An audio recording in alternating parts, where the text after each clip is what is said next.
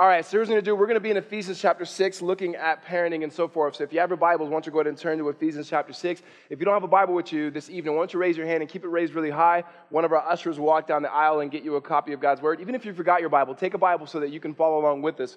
Um, if you don't own a Bible, please go ahead and keep the one that we are handing out. It is our gift to you so that you can grow and an understanding and a knowledge of Jesus Christ. And so let me just kind of recap as you turn to Ephesians chapter 6. We've been looking at this, this book for some time now, and we, we finally got to the point of the last chapter of this book. But let me step back and give the big picture of Ephesians again. First, we said Ephesians was written by the Apostle Paul. He wrote it to the church that was in Ephesus. Now, when you hear church that was in Ephesus, think about the gathering of people that were in Ephesus. Not one church, but multiple churches in this huge city. The city had multiple religions, political ideologies, etc. And Paul started the church there.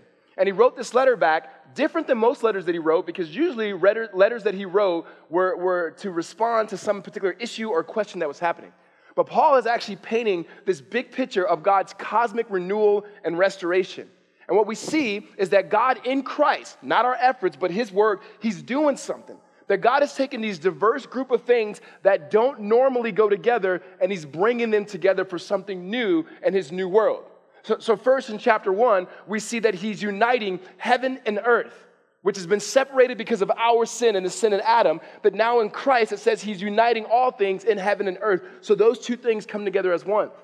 And then you see that man, men and women, have been separated from God, Father, Son, and Spirit. But now, in the work, not because of our efforts, but through the work and His grace of Jesus, that we can now be reconciled with God, that we can be with God and have this union with God, that our sins may be forgiven, and that we may partner with God in what He's doing.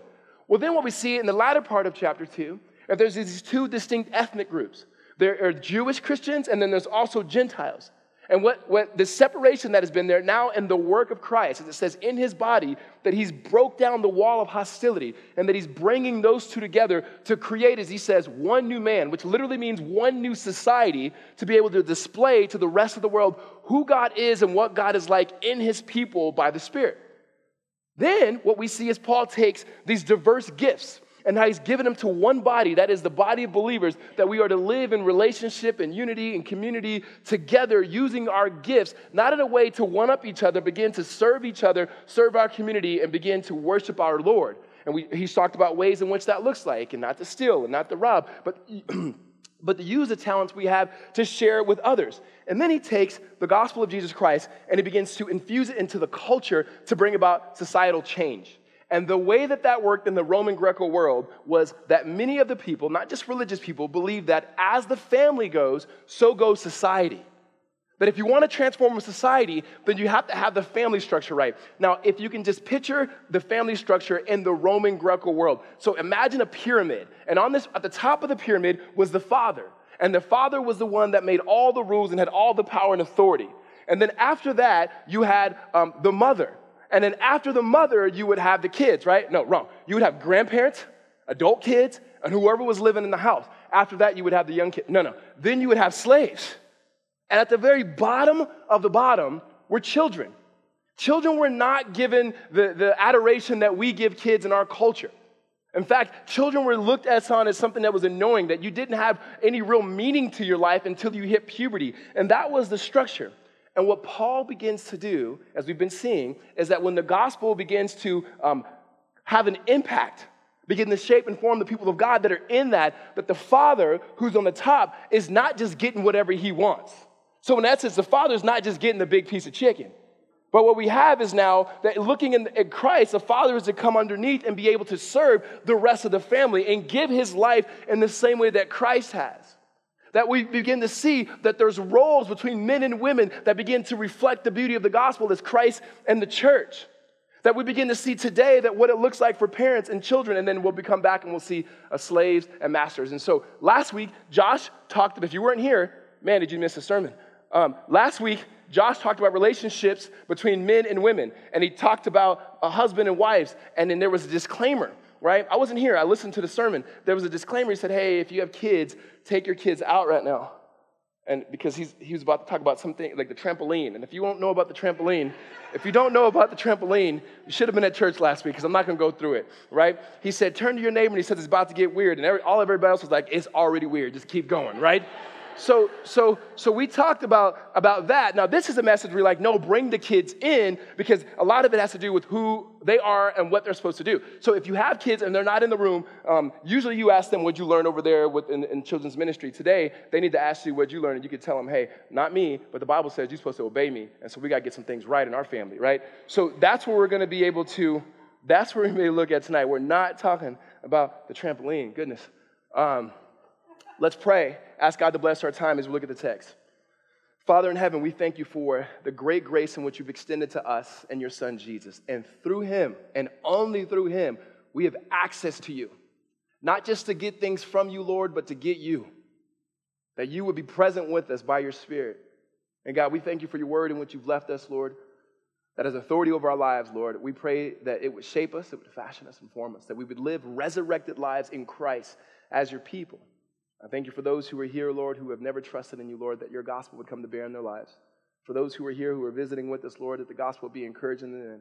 God, I pray that you'd remove me, that we would elevate ultimately the cross and the resurrection of Jesus Christ, Lord, that you would shape our lives. Father, we thank you and we praise you. It's in Jesus' name we pray. Amen everybody in this room, and everybody, um, if you're not in this room, and if, no, if you're not in this room, doesn't matter. Um, everybody in this room that has had a kid, you remember where you were the first time you knew you were going to get a kid. It, whether, whether it was a, you know, a biological kid, whether it was foster care, whether it was adoption, you knew, like you remember that moment, especially the first time. And so I remember, so the condo we lived in, my wife and I, when we first got married, um, we had a lot of scorpions, this scorpion issue. And Holly had just gotten stung by a scorpion two weeks before, so I knew what that scream was like. I knew what that scream was like when she saw a spider.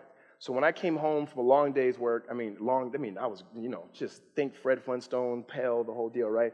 And so I come home, and we had a split level uh, house. Our room was actually upstairs. I was only upstairs, and I, and I heard her scream. And I'm like, that's not a spider scream.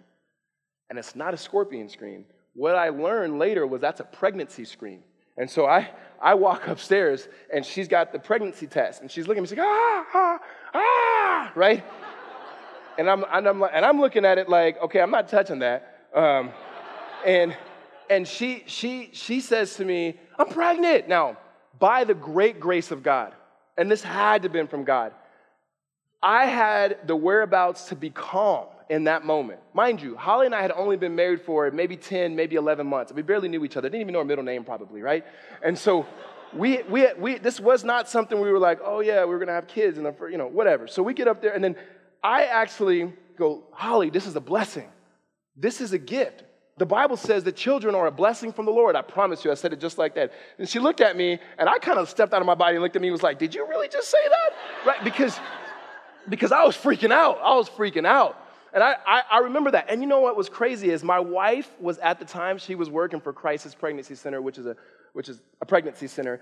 And she would say these women would come off the streets and we would do ultrasounds for them. And then they would find out that they were pregnant. And then they would say, um, I don't know how this happens. And she goes, I want to tell him, like, you know how this happened, right? I promise you this. Holly goes, How did this happen? And I was like, Listen, you know how this happened. It was the trampoline. So we, we, we, I, I remember, I remember that day of becoming a parent. Now, now here's the thing. When it comes to parent, parenting or even just raising kids in our culture, here's what I know. Everybody's an expert on parenting until you have your own kids. There's all these things that you're gonna do, and there's all these things that you're never gonna do until you have your own kids. And what happens is we have a different view. The Bible teaches, I think, a different view of parenting from the gospel as opposed to the culture in which we live in, and definitely the culture that Paul was writing to. So when we think about our cultural narrative about kids in general, um, we have kind of this, this extremes. We have one extreme where we, we idolize kids, like kids become everything. Like they are the center of everything we do. It's like even as believers, followers of Christ, Oftentimes, we will, we will have God at the center, like God is at the center. All of a sudden, the kid comes into the life, and we knock on the door and say, God, we know you've been living in this room, but you got to move out because we got to paint this room, we got to put the kids in this room, and everything becomes about the kid or the kids. And I'm not just talking practically because you got to get them to places and so forth, I mean, so forth, but I mean, your whole marriage and life centers around these kids. That's a problem. Like, like our family is not designed so that kids are at the center. God is always at the center but we idolize kids in some way. On the flip side, we have this, this avoidance of kids. Like, many people, the last thing they could ever dare have are kids. I was reading this article that it says that people between the ages of 17 to 35, which is right there, like that's our church, are more likely to not have kids on their own. They would rather have pets than have kids. They would rather have pets than to have kids. Hey, man, see, and I know you guys who know me go, you know, I don't like pets. I'm a hater and all that. I am a hater when it comes to pets. I know that. I understand. But I understand they're God's good creation and so forth. But they're not kids.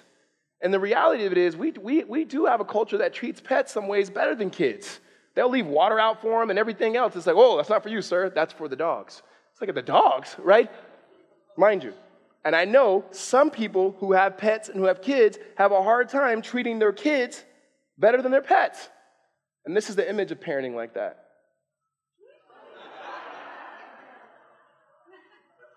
That's actually probably in Portland. right? So that's, that's, that, that's a problem. In the Bible, when Paul's writing to Ephesus, and I said this before, kids were like the lowliest of the lowliest on the totem pole. Like there was not, hey, here's a picture of my kid. Hey, what, do, what, what does my kid say? It wasn't like, in fact, they were treated harshly. Sadly, that the father, if he didn't like the kid, he can get rid of the kid. And that happened quite often. And especially if, if the kid was not able bodied and the, the father didn't feel like the kid was going to be able to contribute to the family, that he can get rid of the kids. In fact, many of the believers were known, Christianity was known in, in that first century church of being able to take in families. The church has always been known to being able to take in kids into their family. That's been a part of the church since the dawn of, of Christianity in Christ. And so you have these views, and they go, well, what does the Bible teach about this? And I want to be clear here. I've been around church to know that there's a lot of views on parenting, and there's a lot of books on parenting. This is not a sermon on what you feed your kids. It's not a sermon on cloth diapers or disposable diapers, vaccinations or non vaccination. Um, this is not a homeschool or non school or unschooled or no school or whatever it may be. Because a lot of Christians will get in arguments over all of these things that say, well, God told me this. Okay, if God told you that, that's great, but we're going to look at what God actually said to all people and have the wisdom from that. Because what happens is we take these very beautiful things that God has given us in His creation that we can learn in books and read, and we take them as if they're gospel, and then we try to shove them into the Bible and some way mix it up and say, This is what God said. It's like, no, no, no. Let's look explicitly what did God say, and then what freedoms do we have from that in order to parent. Amen? Like everything we get has to be able to come from, from the scripture. So here, here's what Paul says chapter 6, verse 1 Children, obey your parents in the Lord, for this is right. Honor your father and mother. This is the first commandment with a promise, that it may go well with you, that you may live long in the land. So Paul says this. He, what Paul is talking about here, there's natural law, there's God's law, and God's heart in this first part when it comes to children. The, the natural law is those things that are true no matter where you go. They're just kind of natural law. That no matter what country you go to, no matter what society you're in, even if you're in the jungle, that there's certain things like you should murder. Like you don't have to be a Christian to know that. You don't have like, oh man, we didn't know we weren't followers of Jesus then, so we were just murdering everybody. No, like everywhere you go, like that still is something that is not acceptable. In the same way, and, and, throughout human history, kids in all cultures and languages and so forth are to obey their parents. Like that's expected that kids would obey their parents. That's a natural law. Paul said it's right. That's what he says. It's right. Like it's just the right thing that you do. Children, obey your parents. I don't know if you've ever been in a situation or you or yourself have been there where you've seen the child like say something silly to their parents? Like, you ever had that experience? Like, I remember the first time I went to my friend Brandon's house. We were 12 years old. And we were in his, in his room playing video games. And his mom came in and she said, Hey, you guys need to turn the video games off. I'm getting ready to leave. Riccardo, you got to go home. Something like that. And he starts yelling at her and starts cussing at her. As soon as he did that, I flinched. Like, I ducked and covered because I thought something's coming and it's not about to be good. And she was like, hey, you know not to talk to me like that. You know better than that, all right. And she walked out. And I was thinking, if that would have been Brenda Stewart, my mom, I promise you, I wouldn't even be here today. I, there's, there's no doubt I would not be here today. They'd been like, man, Riccardo, he lived a good life, right? It was cut short. You know why? Because he was talking back to his mom. That, there's, this, there's this sense of going, no, you, the kids don't parent their parents. Parents parent their kids. Like that, that's just natural law. What I mean, we'll say, well, God's law. Literally, God's law. Verse 2 Honor your father and your mother. This is the first commandment with a promise. Now, what Paul is doing, he's reaching back to what he knows. He's reaching back into the, the Torah, the first five books of the Bible. He's reaching back into Exodus. And what you see in Exodus there is that once God does this great act of redemption, and the great act of redemption in the Old Testament was God reaching in in his grace and saving his people out of the hands of Pharaoh in Egypt and being able to prepare a way for them to enter into the promised land. He says this in Exodus 19. I have carried you like, like, like on eagle's wing. Like I did this for you, meaning his grace always precedes the rules that he gives us. It's not that you do these things and then you receive my grace. No, you receive my grace and I've given you the rules in order to live in relationship. So Exodus 20 flows after that. And Exodus 20, we have what we know as the Ten Commandments. And one of those commandments is that you are to honor your mother and your father. And he says this is the only commandment that has a promise with it, which he takes out of Deuteronomy. And he's saying, This is what God says. He is very serious. Listen to me. God, because he's a father, is serious about this parenting thing. Like, it's not so much that we take our earthly ideas of fathers and we project them upon who God is. No, no, no. We understand who God is, who's always been a father because he's always had a son. And then we begin to understand what it looks like to live in a true family under a perfect father. And that is, kids are to submit and to obey and to respect their fathers. He's serious about it. In fact, when you look at some of the laws in the Old Testament, it, it'll make you cringe. That if a, if, a, if a child was supposed to get sideways on his parents, that that child was like liable to be stoned. Now, we're New Testament believers in the grace and covenant of the Lord. That's not allowed, guys, anymore. But I'm just saying, you can't go to your kids and be like, listen, listen, mom and dad, we've been talking. We're agreement. You do that again, man, you're getting stoned. You can't do that anymore. The point is the severity of what God was saying when it came to children submitting to their parents. In fact, you see in the New Testament, in Romans chapter 1, when Paul is talking about the wrath and the judgment of God that's being revealed against ungodliness.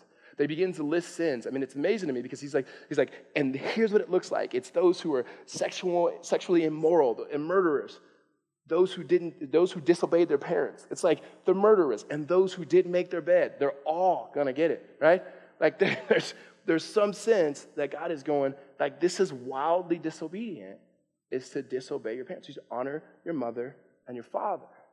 And then you have God's heart, not just his law, I mean, like his natural law, like that, you know, most people believe this, and his law that he says here through his word, but then there's his heart behind it, and his, and his love and his affection. He says, verse 3, that it may go well with you, that you may live long in the land. It's not just obey because God said so. Everything God tells us to do, and everything God gives us to do, he's giving us life giving rules, life giving instructions. What's best, what's beautiful, what's right, and what's true. That God is not withholding anything good from his children. He's actually given us the best because he always gives us himself. So when God says that, that we, to, we are to do anything, it's always life giving to step in obedience and to step in faith of what he's calling us to do. So as children, we ought to be obeying our parents. And he says, because it's going to go well with you, it's going to be prosperous for you. And he's particularly talking about the people of Israel as they enter into the, the land that God promises. It's going to be good for you. And not just in the land, but it's God's people. It's going to be good. Like the family thing that God created, it's always been good. We understand that there's issues because of sin. But that because the marriage has been affected and family has been affected by sin doesn't mean it's not part of God's good creation. We just have to realize what sin has done, as it always does, it twists. It takes love and it turns it into lust. It takes good, healthy authority and oftentimes turns it into oppression. And what God in Christ is doing through the gospel is putting it back in its rightful place that it may be life giving because He desires to be a good Father to us that give us good instructions that we may live in His presence and His grace. So, some questions you can ask is well, how long does a child become a child? Like, I'm, I'm, I'm in college, I'm out of college, I got my own job, I'm paying my own phone bill, I got my own house. Maybe not, right? Do I still need to obey my parents? Well, I do think that's a cultural um, question. I really do. I think, one, because certain cultures have different ages sometimes of what it means to be an adult um, or who has authority, right? We live in the West, and so what that looks like is we're highly individualistic. And so we have, like, listen, as soon as you can get out of this house, get out of this house type of mentality. Um, and the day that Paul was writing, and especially in the Roman Greco world, the Roman father had authority over his kids as long as he was, as he was alive. So daddy was always daddy. Um, in some cultures right now, it, it is you don't make decisions apart from your family. And, it, and sometimes what happens, in, especially in a city like Tempe, where we have a lot of people who move here from different countries and whatnot, um, we try to project our cultural things upon them as if it's the right way instead of just a way. And, and I remember talking to the guy, I'm like, he's like, my dad wouldn't let that happen. I'm like, man, you tell your dad you're grown. He's like, no, you tell my dad, dad. Like, right?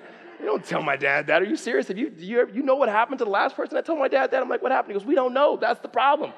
And so you, you, you have to step back at some level and look at it and go, what does this mean? Here's what this always means, though. This always means that you honor your mother and your father. I get there are some circumstances where it is wildly difficult and sometimes not even appropriate for you to be in the same space as some of your parents. I get that. Um, but we're to honor them. And what the breakdown is in our country, as very individualistic people in our society, is the way it breaks down is we look after number one often. And what's happening is it's not so much the kids who we're not taking care of, it's actually our parents that we don't, and their parents. That the elderly get pushed to the edges and they get pushed to the fringes. They're not welcomed into the home. That because they're not powerful, they don't have, they're not young, they're not vibrant, and so forth. And yet, I think part of honoring our father and our mothers is our grandmothers and our grandfathers and so forth is being able to care for them in, in times in which they need care. Like that, that, that's a part of honoring and what that looks like. I just watched my, my wife's um, father and mother care for her grandma and just watching. And it, it was difficult, but it was a way in which they knew that from the scriptures, that's what it means to honor. So we have to think about that as well and not pushing our elderly to the fringes for somebody else to take care of them instead of us being able to wrap ourselves around our family and then taking care of them as well. Amen? It's easy for me to honor my mother. She's my hero. It's hard for me to honor my father, but I got to look at my ultimate father and say, if you're calling me to do it, it must be good. It must be good. I got to find out a way to do it. It must be good. So some of you guys might need to go home after this and go, Dad, I need to call my mom. I need to call my dad. And like, listen, man, I've been messing up. I need to love you guys way more. So um, that's the wisdom from the Lord, and that's the command of the Lord is to honor our mother and to honor our father. So you step back, and he goes from parents, and Paul begins to transition into talk about okay, what, um, excuse me, from kids to talk about parents.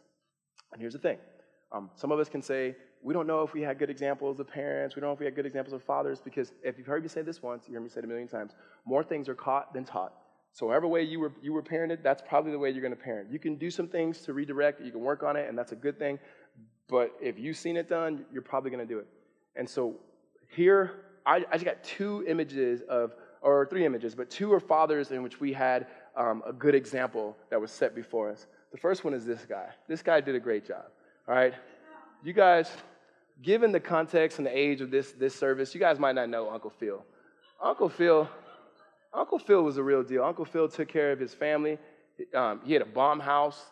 Uh, he cared for his own kids. He even took his nephew, who was um, born and raised in Philly, and actually came to Bel Air to live with him, man. He, he, he took him in. He took care of Will, all right? And I'm not trying to, I want to be culturally sensitive, and so I know this might have been for some of us, but for some of you guys, this was the guy that you guys had. Um, that's Tim, the Tool Man dude, right? I don't know if I've ever seen one of these shows, but I know. Look at. I'm with it. I'm just trying to make sure we include people. And then, and then, and then the dude who's hot right now is probably the best dad on TV right now is this dude. Yeah. Yeah, see, Jack is that dude right now. Um, I'm hoping the writers of This Is Us don't do something where he just all of a sudden loses his shine because right now he's that guy. That, that, yeah, man, that's amazing right there. That, that, that, those are the examples we have. Then we go back to the Bible.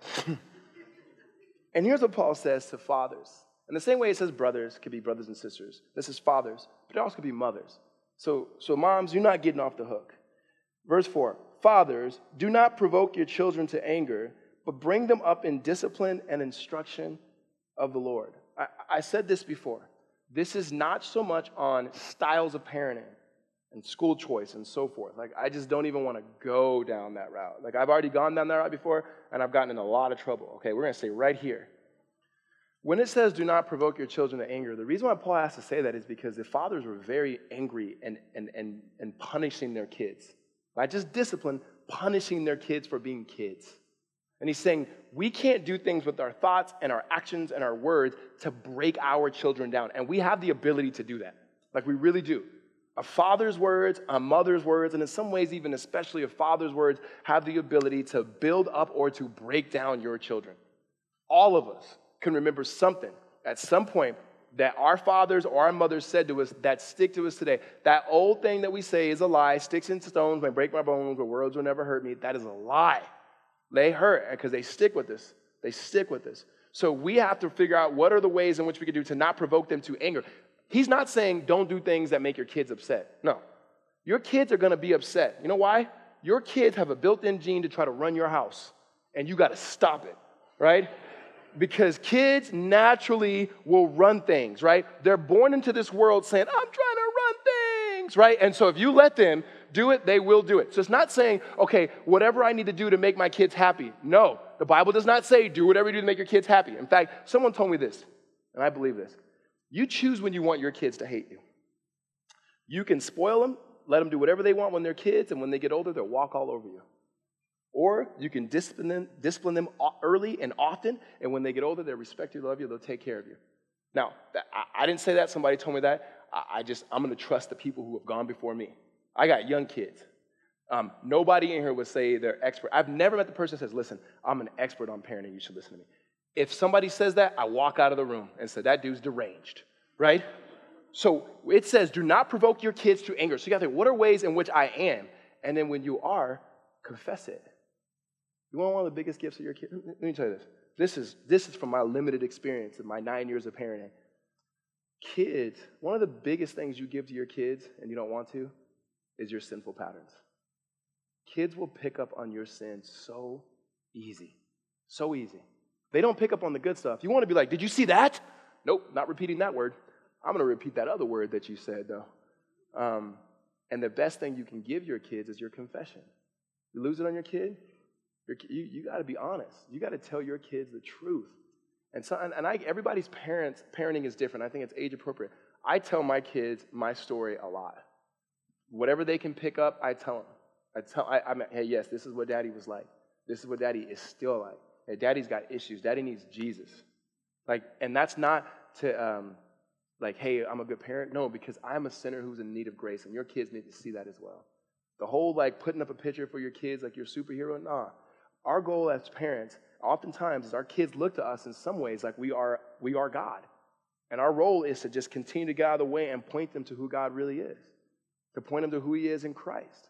And so, whatever, whatever, one of the best gifts is to be able to over and over tell your kids um, you're sorry and that you confess, that you can confess your sin to your kids, especially when you lose it on them, because sometimes you will. Well, then Paul gives us this picture of what we ought to do, not just the negative. He says, but um, bring them up in discipline and instruction of the Lord. That literally means to nourish them in Jesus. It's been my experience.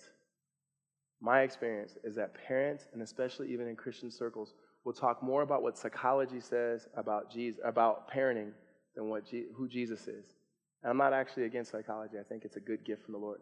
We'll talk more about food choice and nutrition and red food coloring and all these other things more than we talk about what it means to raise our kids in Jesus Christ. We will have way more excuses of why our kids can't show up and be in church on Sunday than actually to say this is another means in which we can raise our kids and nourish them in the ways of Jesus Christ. That, that, that we will look at other people's parenting styles and we will judge the heck out of them instead of collaborating with them, learning from them, and how we can mutually, in the body of Christ, be able to raise our kids and nourish our kids in Jesus Christ. Like what Paul is saying here is when you have freedom to decide your school and so forth in our country, you can decide all those things. But the one things that you don't get to choose and the kids whom God has given you, if you are a follower of Christ, is that there's discipline and there's instruction and nourishing them in Jesus Christ. And that discipline there, that discipline is not just an instruction, it's not just um, words and teaching only. It's life on life and showing them with your life and your words who Jesus is. So, so the picture that we see when you see in this, the, the book of um, Proverbs, you see David, this father with Solomon, and it's like they're walking around the city, and as they see things, he goes, Oh, son, check it out. That right there, that situation, you shouldn't go there. Don't judge those people, but that is not wise. Okay, when it comes to your mom, you listen to your mom. You know why daddies need to say that sometimes? It's because sometimes young kids will disrespect the heck out of their mom. I've never, my, I remember somebody telling me before I had kids, like, yeah, man, I'm always having to tell my kids that, you know, they got to listen to their mom. And I thought, hey, when I married Holly, like, Holly is tough as all get out. These boys will listen to Holly. Man, they will try to punk Holly any chance they get. right? They will. They will. And sometimes they don't know I'm in the house, and they'll be saying things to her like completely, like, "Oh, these kids lost their mind." And then I walk out of the room, and they're like, "Oh, oh, he's here. Oh, mom, is there anything else you want me to do? I'll do anything for you, mother." Right? And it's like, whoa, whoa, whoa, no, no, I just heard the way you was treating your mom. So, parents, when you parent your kids, you got to parent together. Daddy can't be saying one thing and then mama's saying another thing. Because you know why? Because kids will manipulate you. We are talking about the word manipulation in our house right now hey man, you lost all your privileges, man. You got no video games, no TV, all right? So I tell my son that. Okay, I forget to tell my wife that. Should have told my wife that. I leave. I go to the grocery store. I come back home. This little dude is on the couch, feet up, watching TV. And I said, whoa, whoa, whoa, whoa. Didn't I just tell you you can watch TV? Yeah, but I talked to mom. And she's, oh, man, don't provoke your kids to anger. But what about when your kids provoke you to anger, right? And so there's, there's, there's, there, there, there, there is a sense where you, as father and as mother, if you were married, that you guys be got to be in agreement. So if my wife says something, even if I disagree with it, guess what I disagreed with? I just agreed with whatever she said. We could talk about it later. There's no, there's no cracks. We can't because they will find it. Oh, I could, hey, hey, Noah, I don't think they're together on this one. Okay, I'm gonna attack mom, you attack dad, we're gonna get them, right? They, they will try to do that. The discipline part of it, though, is this Everybody has their form of discipline. And I understand that we live in a day and age right now that everybody doesn't believe in the same form of discipline. Personally, myself, I'm old school. I'm old school because that's just the way I was raised. And so, whatever your form of discipline is, if it's not spanking or whatnot, you have to discipline your kids. There's no such thing as free range parenting, do let the kids do what they want to do. That is your responsibility. I feel like you've abdicated, abdicated your responsibility as a parent to say, I'm gonna let my kids do whatever they want to do. That's not being responsible. There has to be some boundaries. Because if we follow, if we follow our Father, He gives us boundaries in order that there may be freedom. That the best way we experience freedom is understanding there are boundaries and that we should not step outside of those boundaries for our good and his love for us. And so in the same way that when it comes to kids that we have to be able to give boundaries and there has to be discipline in their life that we have to discipline our kids. It's our responsibility to discipline them. Now, what I would say is you have to check your heart before you start disciplining your kids. You can't discipline your kids because you're angry, or because you're mad, or because you had a bad day, or because they're just being kids, right? Sometimes kids are just being kids.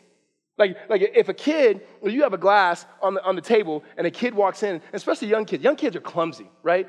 They're clumsy and unaware. And somehow you put the glass somewhere where you're like, there's no way they can knock it down. Somehow a kid is gonna figure out a way to knock that down, not even on purpose. They'll come in the house, jump up, do a flip, kick the glass, off the table, and then is that just being a kid or is that someone who's disobeying? Okay, you got to be able to have discernment and wisdom to go, are they being a kid or is it something we discipline? We're learning in our household tell the truth. Tell the truth. We have, um, I have two boys. I'm not going to tell you which one did this, but those of you know me, you know exactly which one who did it. Um, Jim Mullins, one of the pastors here who was just up here doing the interview, he said, um, hey man, can you ride home? And I said, yeah, but let me go pick up the kids. Why don't you come with me and pick up the kids at the school? We go pick up the boys at school. They get in the car. Jim asks one of my sons, hey, how's it going? He's, you know, Jim's always asking questions and stuff. And, uh, and he tells him, he's like, what happens when you get in trouble? He goes, oh man, there's step one. And step one is you got to like look at the wall. I'm like, they're still doing that? And he goes, and then Jim goes, what's step two? And he goes, man, we don't even know what step two is. He goes, oh man, it's crazy. And then the other one goes, hey, hey, you want to know what step four is in my class? Right? Oh, step four. So we say, yeah, man, go ahead, tell us what step four is. Uh, and he just goes to this elaborate, I mean, very convicted too. Like, and I know him though. I know he's lying. I know he's lying. Jim's eating it up. I know he's lying. And so, and I said, hey, buddy, I'm driving. I say, hey, buddy, are you telling the truth? Be honest. And he says, not all of it. Okay, but I know none of it's true. So I said, hey, you have a chance to be honest and like tell the truth. Is that true? And he's like, nah, none of it's true. I don't even know what step one, two, or three is. and it was just like, so we said, okay, buddy, that's not being, a, you can have an imagination and you can tell stories. That's a lie, right? And, and we're going to talk about that. But I'm so excited that you told the truth. I want to praise the fact that he's telling the truth, but I want to deal with the fact that he's lying. And as a parent and as parents, you have to find the discernment and say, Lord, help me. Help me discern how to, how to raise these kids in a certain way, completely different kids. But we have to discipline them and we have to instruct them in the Lord. That's our call. It's to discipline them and instruct them in the Lord, to find ways to continue to point them to Jesus. Here's the reality raising your kids in a Christian home does not ensure that they're always going to walk with Jesus. What we know about the gospel is you can't save your kids, you can save yourself. Only Jesus can. We have to create the space and keep the environments there that the gospel of Jesus Christ may be communicated and that the Spirit would do his work, right? Some of us are in Christ right now because God saved us because somebody has been praying for us daily. I think as our church, the movement of prayer that will happen is actually going to happen with the women of our church. And you guys don't feel it as much, especially if this is your service, but our church is changing. We used to be primarily this demographic. And life stages have changed, and there's more pain than we've ever had in our church. And I think somehow the way God has made a woman in some ways is that there is deep, deep concerns. Not to say the fathers don't, but there's a deep concern for the children. And I believe that the women in our church that have already started is starting to pray, not just for the kids, but for the church in itself, because there's a lot of pain. Most of us have caused our parents pain. I ask my mom all the time, like, how did you watch me do what I was doing? knowing the way you raised me. You know what she told me? She says, Because when you guys were babies and I became a Christian, I gave you guys to the Lord. You were always His. All I was doing was to find ways to continue to point them to Him, to point you guys to Him. That's not how we parent. We are, in some ways, pointing our kids to us instead of pointing them to Jesus. And hear me, those, if, if you have kids, you're going to have kids or whatever, it's not the church's responsibility to disciple your kids primarily, it's yours. So we don't go, man, I left this church because they weren't treating, they, they weren't discipling my kids. You know what? You should leave every church then. Paul doesn't say, and parents, find a good church that has a good curriculum for your kids. Right? No, you are disciplining your kids. The church comes along your side, you as mothers and fathers, to help train your kids. But we get about, a, about 90 minutes, maybe on a Sunday, and then you get all day with them, and then you, know, man, it's the church's fault. Hey, you better look in the mirror, bro right? That's all all of us. Pastors, congregants, we have to raise our kids. It's not the school's responsibility to raise our kids. Now, we may send our kids to school, but it's on us to be able to raise these kids. And that's not the, uh, um, a heavy burden if we're doing it in the ways of the Lord. We have to be able to trust in the very thing in which we believe that saved us, and that is the grace of our Lord Jesus, that He desires for our kids to know Him and to be raised in a certain way. Amen? So, so, so let me, I want you to close your Bible. I'm going to close with this. Um, one, is we have to look to our Heavenly Father, not as just the example, but absolutely the goal and the power in which we receive. That when it comes to our children and then the children of others, our Father is very patient with us, right? Our Father forgives us 70 times, 77 times. Our Father is always good to us. Our Father is always present. Our Father says that He will never leave us nor forsake us. Our Father is redeeming us. Our Father is there even in the midst of the highs and the lows. Our Father is actually the good and best Father. No matter how good your earthly father was, or no, how, no matter how absent your earthly father is, your heavenly father has been there, has been creating. Your father is the ultimate goal in which we begin to parent, father, and mother the children whom God's given us. So, I'm going to address a few people. One, if you're single here, no kids, thank you for just even sitting through that. But we need it, and we all need to hear it because we're part of the same church. One of the best things you can do is put yourself around people who are married with kids.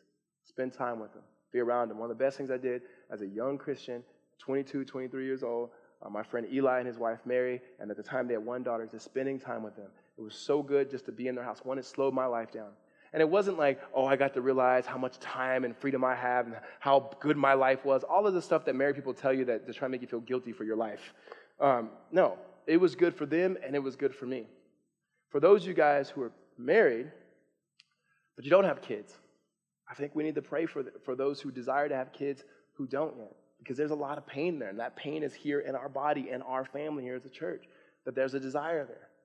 I think for those um, and this is the hardest. For those who are parents who've lost children, this is hard.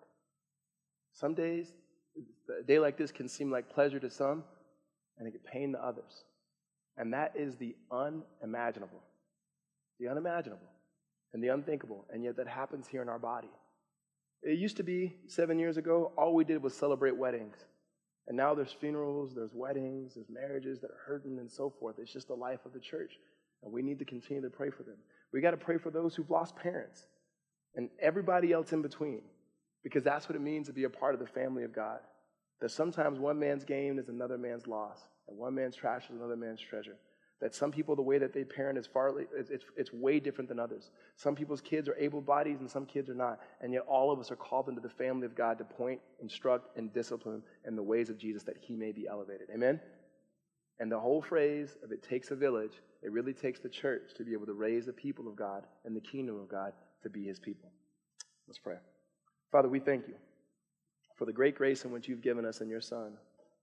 We thank you, Lord, for the word. We thank you, Lord, for community and family and all of that it brings. Or in, in circles, in Christian circles, we like to use the word, it's messy, and sometimes we just say it because we think we should say it. It really is messy, and it really is difficult. And Lord, you have not told us that it would be any different. That you said, in this life we will have tribulation, but take hold because you've overcome the world. Help us to follow you who have overcome it all. You who have conquered the grave. You who are the true risen King. You who give us life. God, help us, Lord, in our parenting and us being children and caring for the people around us and caring for our grandparents. All of it, Lord. Help us to love in a way that best reflects your kingdom and that is life giving to us in your ways. Father, help us to submit to you and walk in your ways. Father, we thank you and we praise you in Jesus' name. Amen.